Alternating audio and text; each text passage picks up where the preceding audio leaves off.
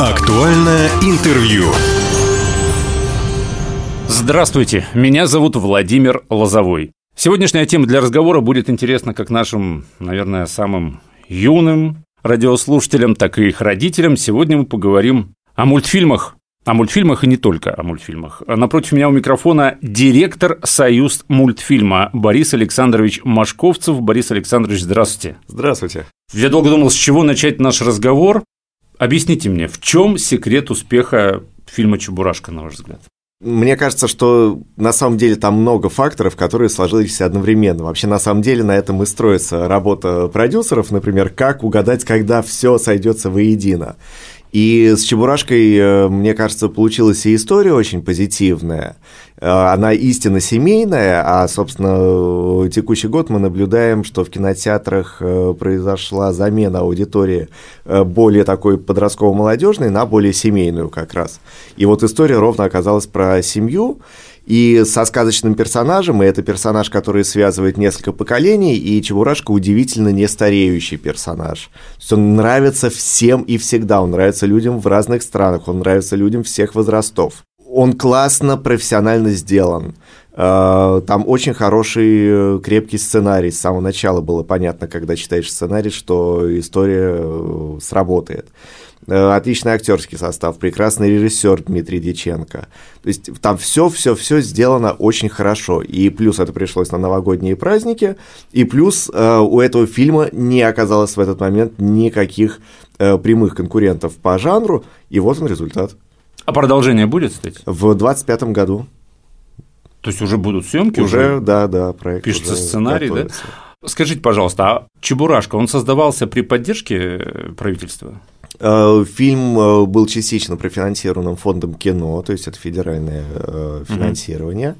И, в принципе, российское большое кино, оно всегда сочетает в себе финансирование и частное, и государственное, поскольку такие большие проекты, они, эм, как бы сказать, да, если делать проекты меньшего масштаба, никто не придет. Поэтому проекты должны быть серьезные, должны быть амбициозными, и это в том числе упирается в бюджеты. Но при этом мы прекрасно понимаем, что э, общая емкость э, рынка с точки зрения экономики не столь велика, чтобы они могли окупиться просто как обычный рыночный продукт. Поэтому культуру очень важно поддерживать, в том числе субсидиями, и российское кино, особенно детское, оно как раз очень активно сочетает в себе э, вот это софинансирование и частное, и государственное, иначе у нас не было бы никакого детского кино. Угу. А я просто на обывательском уровне не очень понимаю. А вот эта вот государственная поддержка, да? Угу. А там есть некая такая патриотическая составляющая, она обязательна или нет? Потому что Чебурашка, ну это же наше все. Это... устроено по-другому. Эм, существует понятие конкурса. Э, ты сам придумываешь проект, который ты считаешь э, возможным предложить на конкурс на получение государственной субсидии, и дальше сидят эксперты от отрасли, которые эм, рейтингуют проекты, то есть это такой же конкурс, ну, не знаю, ну, как у спортсменов соревнования, грубо говоря, кто, у кого интересней mm-hmm. заявка и перспективней. И дальше на основе мнений экспертов уже ведомства принимают э, решение, есть ли смысл э, вкладывать государственные субсидии именно в тот mm-hmm. или иной проект. Mm-hmm. Не могу не задать следующий вопрос, а, потому что тема санкций, импортозамещения сейчас актуальна во всех сферах, абсолютно в том числе, наверное, и в кинематографе, и в мультипликации. Вы сами сказали, что прямых конкурентов да, у Чебурашки не было. С одной стороны, везение, с другой стороны, там уже были санкционные ограничения, правильно, в кинотеатрах? А, да, но при этом мы должны понимать, что когда принималось решение этот э, проект запустить, еще э, никаких санкций не было. Более того, а, как-то ну там да. еще и пандемию нужно было пережить. То есть э, такие фильмы, они делаются года по два, по три, э, поэтому ты заранее не можешь как раз предсказать, что случится на рынке в тот момент времени, когда фильм на нем окажется. Это тоже вот на тему э, совпадения факторов. Поэтому, конечно, никто не мог предсказать того, что будут санкции, уйдут э, голливудские студии. А как бы их уход, он э, тоже мог носить э, такой, да, как бы двоякий результат. То есть можно было говорить, и мы сейчас про это говорим, что освободился большой сегмент на рынке, который мы можем занять российским кино, но вообще это означало и то, что кинотеатры могут не выдержать э, экономически без э, голливудских релизов, э, ради которых в основном зрители и шли в кинотеатры, это было видно по статистике. Так а то, что Дисней, например, ушел из России, это хорошо для развития отечественной мультипликации? Или она и так бы развивалась, вот, постепенно она и так бы развивалась. Вот смотрите, да, как раз современная российская анимация, зародившись где-то 20-25 лет назад, именно как новая индустриальная модель, то есть в целом история отечественной мультипликации – это 111 лет непрерывного развития, но в разных формах. Вот Союз мультфильм в советское время как раз символизировал индустриальную модель. Так вот, в середине 2000-х появляется новая модель анимационной индустрии, она построена больше на сериалах, потом она постепенно шла к полным метрам, и она росла в условиях прямой конкуренции с э, зарубежным контентом, и мы одновременно конкурировали, но мы одновременно и учились у наших э, зарубежных коллег, как же они добиваются таких результатов, о чем они говорят с аудиторией. Мы смотрели наших зрителей и видели, что им нравится или не нравится в чужом кино, угу. и понимали, как это можно применить уже в своей практике. И э, в прошлом году вышло максимальное количество кинотеатральных российских э, анимационных лент. Могу ошибиться, то ли 12, то ли 14. То же самое, цикл производства 3-4 года. Таким образом, когда принималось решение запустить эти проекты, продюсеры исходили из того, что э, будет конкуренция с голливудскими картинами. Поэтому было сделано все возможное, чтобы проектов было не просто много, чтобы они были качественными, конкурентоспособными. Но так получилось, что в прошлом году еще и э, экраны оказались э, свободны, и эти проекты, в общем-то, выступили достаточно широко. Опять же, лично мое субъективное мнение, что то, что Дисней ушел, назвать это прям хорошо, вот хорошо, наверное, все-таки нельзя. Ну, Уточним сразу, что это не мы его ушли, да, они сами приняли это решение. Как бы... На самом деле российский рынок был большим рынком для э, зарубежных э, картин, поэтому в этом смысле они тоже потеряли большую и аудиторию, очень лояльную аудиторию, которая искренне любила э, эти картины.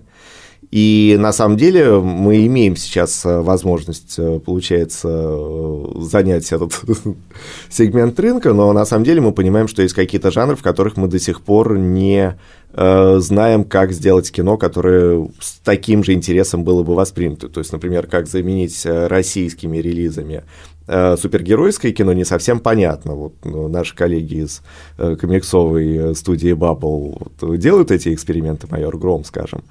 Э, или там у Союз мультфильма как раз с Баблом есть совместный сериал э, «Крутиксы». Вот это попытка как раз поисследовать жанр, который для России не очень, э, ну что ли, естественный, да, то есть его нужно сейчас придумать с нуля и влюбить зрителя в российское супергеройское кино. Но вот как бы просто взять и заместить одно на другое не получается. Это не типичный товар, где можно, ну, скажем так, взять, скалькировать технологию, стандарты качества, и вот ты начнешь производить такие же товары. Мы говорим здесь про какие-то сверхидеи. И зачастую получается такая странная штука, что кино в одном и том же жанре, если оно сделано за рубежом, оно тебе нравится, если сделано в твоем отечестве, то вроде не пророк. И наоборот – да, есть российское кино, которое вообще нигде в мире не может быть популярно, потому что оно слишком российское, но из-за этого популярно здесь.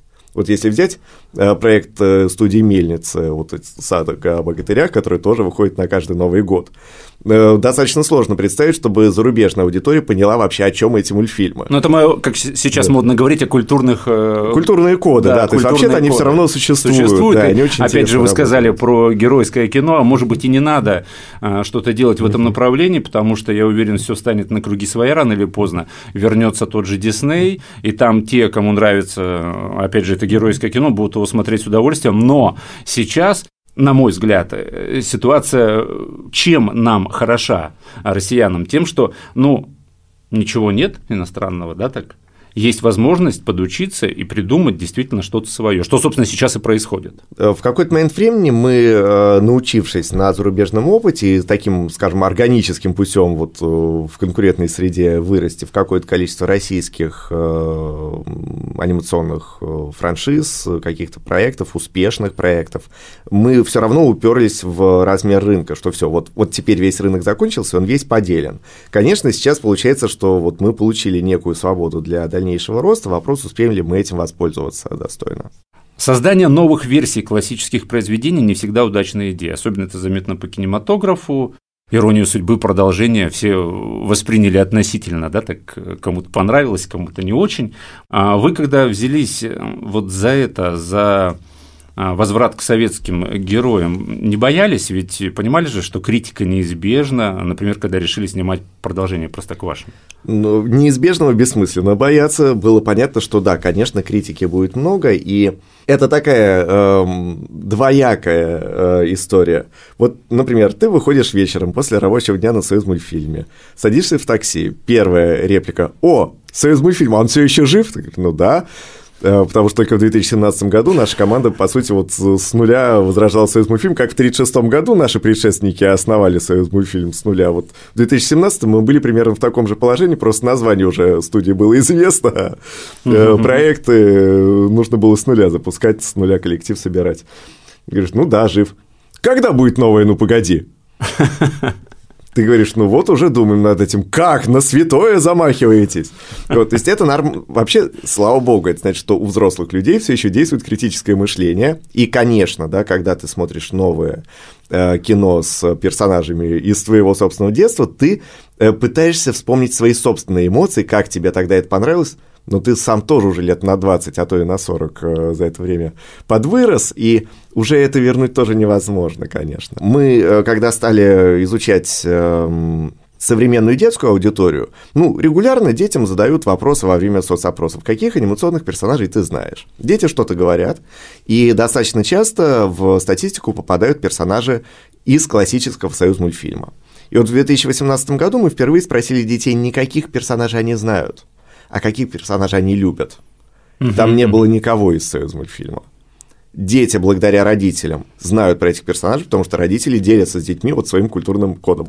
Слушайте, я хочу дополнить вашу мысль, знаете, тем, а, чем а, дочь, у меня дочка вот э, смотрела телевизор, как-то она наткнулась на Простоквашино и начала его смотреть, на новое Простоквашино. Ей очень понравилось. Она не смотрела до этого советские версии. Более того, когда я спросил, а любимый твой герой какой?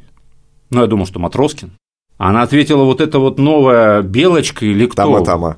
Тама-тама. То есть она, она не знала ничего, она посмотрела новый продукт, ей он понравился и по краскам, по рисункам, по истории, и она влюбилась вот в этого нового героя, которого вообще не было. Вот в этом и была логика. Мы хотим, э, чтобы современные дети тоже любили этих персонажей. И в случае с детской культурой у детей нет чувства ностальгии. Поэтому заставить их полюбить что-то, что было сделано 40 лет назад в других условиях, ну, в общем, проблематично. А, поэтому мы их как бы возвращаем к классике через новые истории. А, но на самом деле Союз мультфильм помимо возрожденческих проектов делает и очень много оригинальных.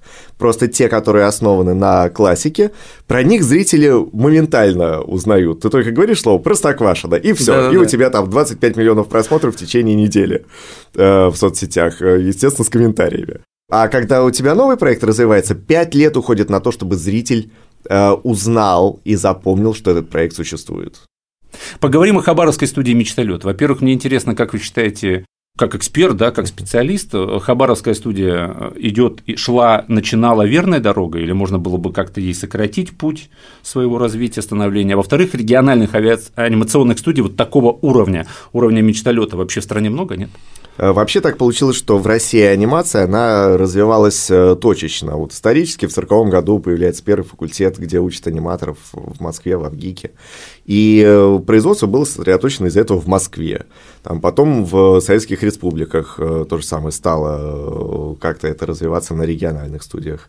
Э, в новую эпоху получилось, что у нас э, сформировалось две столицы анимации. Это Санкт-Петербург, в нем зародилась вот эта индустриальная модель новая, благодаря э, студиям Мельница и группы компании Рики, которая Смешариков запустила. Вот Смешарики 20 лет уже отмечают, а Мельница 25 лет своего существования. Ну, в общем, уже срок настоящий, серьезный. Москва, естественно. Получился такой перекос, да, вот два города, они как бы, да, в себя всасывают эти таланты, это еще нужно со всей страны доехать до Москвы, выучиться, поступить на работу. Ну, как-то нехорошо.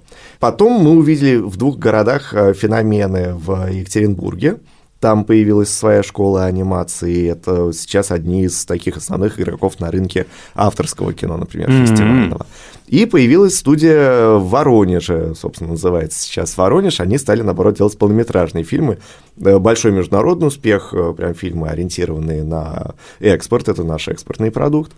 Э, стало понятно, что в регионе тоже, если постараться, если найти там энтузиастов и просто, ну, скажем так, не собирать самому все грабли, то можно ну, в какой-то обозримой перспективе вырастить индустрию в отдельно взятом городе. То есть, если объяснить людям, а, местным специалистам некий алгоритм действий правильный, и вот как раз чем хорош мечталет, э, что они пошли научным путем к творчеству, да, при том, что было видно, что у наших хабаровских коллег действительно очень высокий э, творческий потенциал, но они как раз сделали все возможное, чтобы быстрее интегрироваться в вот это общее варево анимационных студий, э, посещали фестивали, привезли сюда фестиваль, да, вот теперь в Хабаровске есть собственный фестиваль, фактически вот она, да, дальневосточная столица российской анимации начинается. Стали учиться, стали задавать правильные вопросы и, главное, слышать неприятные ответы на эти вопросы. Стали очень быстро учиться, и вот мы видим, что у них уже есть сериал, который вышел на федеральный уровень, вот уже делается полный метр про Невельского, и это классно, потому что когда ты делаешь э, кино вот именно про э, как-то гения места, у тебя получится гораздо лучше, чем если бы, ну, там, условно, бы из Москвы решили бы снять кино про э, героя Хабаровского края. Э, стилистически кино меняется, потому что на каждой территории своя э, культура, ощущение эстетическое и прочее, прочее. И хабаровское кино отличается от московского или питерского. Мне вообще кажется, что то, что я видел про Невельского, вот эти вот э, анонсы, да, это что-то такое не то чтобы из комиксов, а из аниме немножечко. Э, там есть чуть-чуть налет аниме, но как раз он уже в местной Да-да-да, переработанный, переработанный. Да-да-да, и в этом, мне кажется, ценность этого проекта, он будет выглядеть необычно, а для кино это очень важно.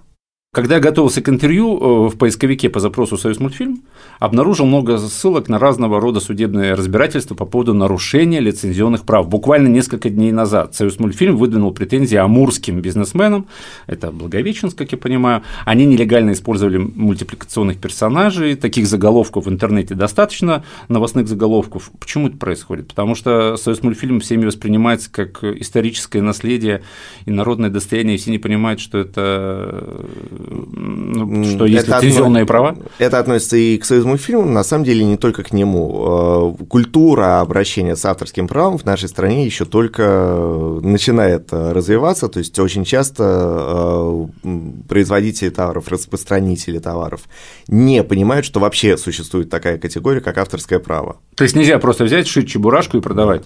Совершенно верно, да. Нужно приобрести лицензию. Вот это уже вполне сформировавшийся в России э, бизнес, э, связанный с э, лицензиями на анимационных персонажей, и с этим нужно быть очень ну, а, щепетильным и аккуратным, потому что на самом деле, ну, по-простому как раз, да, чтобы бизнесмены поняли, почему для нас это важно. Анимационный контент стоит так дорого, что он практически никогда не окупается за счет того, что ты просто продал кино. Современная анимация окупается за счет лицензионных продаж мерча. Если не будет этих продаж лицензионных, через год российской анимации просто не станет. Хм. Я где-то читал, что канадские хоккейные клубы очень много зарабатывают не на билетах, а зарабатывают как раз на мерче. То есть да. болельщики покупают мерч, и тем самым а, та или иная команда там получает очень-очень большой достаток доход. В завершении разговора, конечно же, хочу узнать о планах Союз мультфильма, что в ближайшее время нам ожидать, чем вы удивите своих зрителей. А, ну вот э, сейчас э, под Новый год выходит большой релиз э, студии 3Т Никиты Михалкова «Бременские музыканты», где Союз мультфильм и Сбер являются партнерами. Поэтому на этот Новый год тоже вот нам предстоит всем большая красивая сказка. Бременские музыканты. Бременские музыканты. Это фильм, мультфильм? Это игровой фильм с песнями Гладкова, которые мы знаем по мультфильмам Инессы Ковалевской и Василия Ливанова. Но аранжировка, наверное, новая, да, уже современная? Посмотрим, не будем забегать вперед, посмотрите, послушайте в кинотеатрах. А летом э, ждите релиз от Союз мультфильма анимационный полнометражный под названием «Формула воды». Это будет фантастика. Э, мы сами в большом предвкушении. Это оригинальная история, Это да? оригинальная история, придуманная с нуля. Сегодня напротив меня у микрофона был директор Союз мультфильма Борис Александрович Машковцев. Борис Александрович, спасибо, что пришли, нашли время в своем графике плотном. Было очень интересно. Спасибо за вопросы. Уважаемые друзья, все записи наших интервью есть на сайте Востока России. Мы представлены во всех разрешенных социальных сетях. Всем самого хорошего. Актуальное интервью.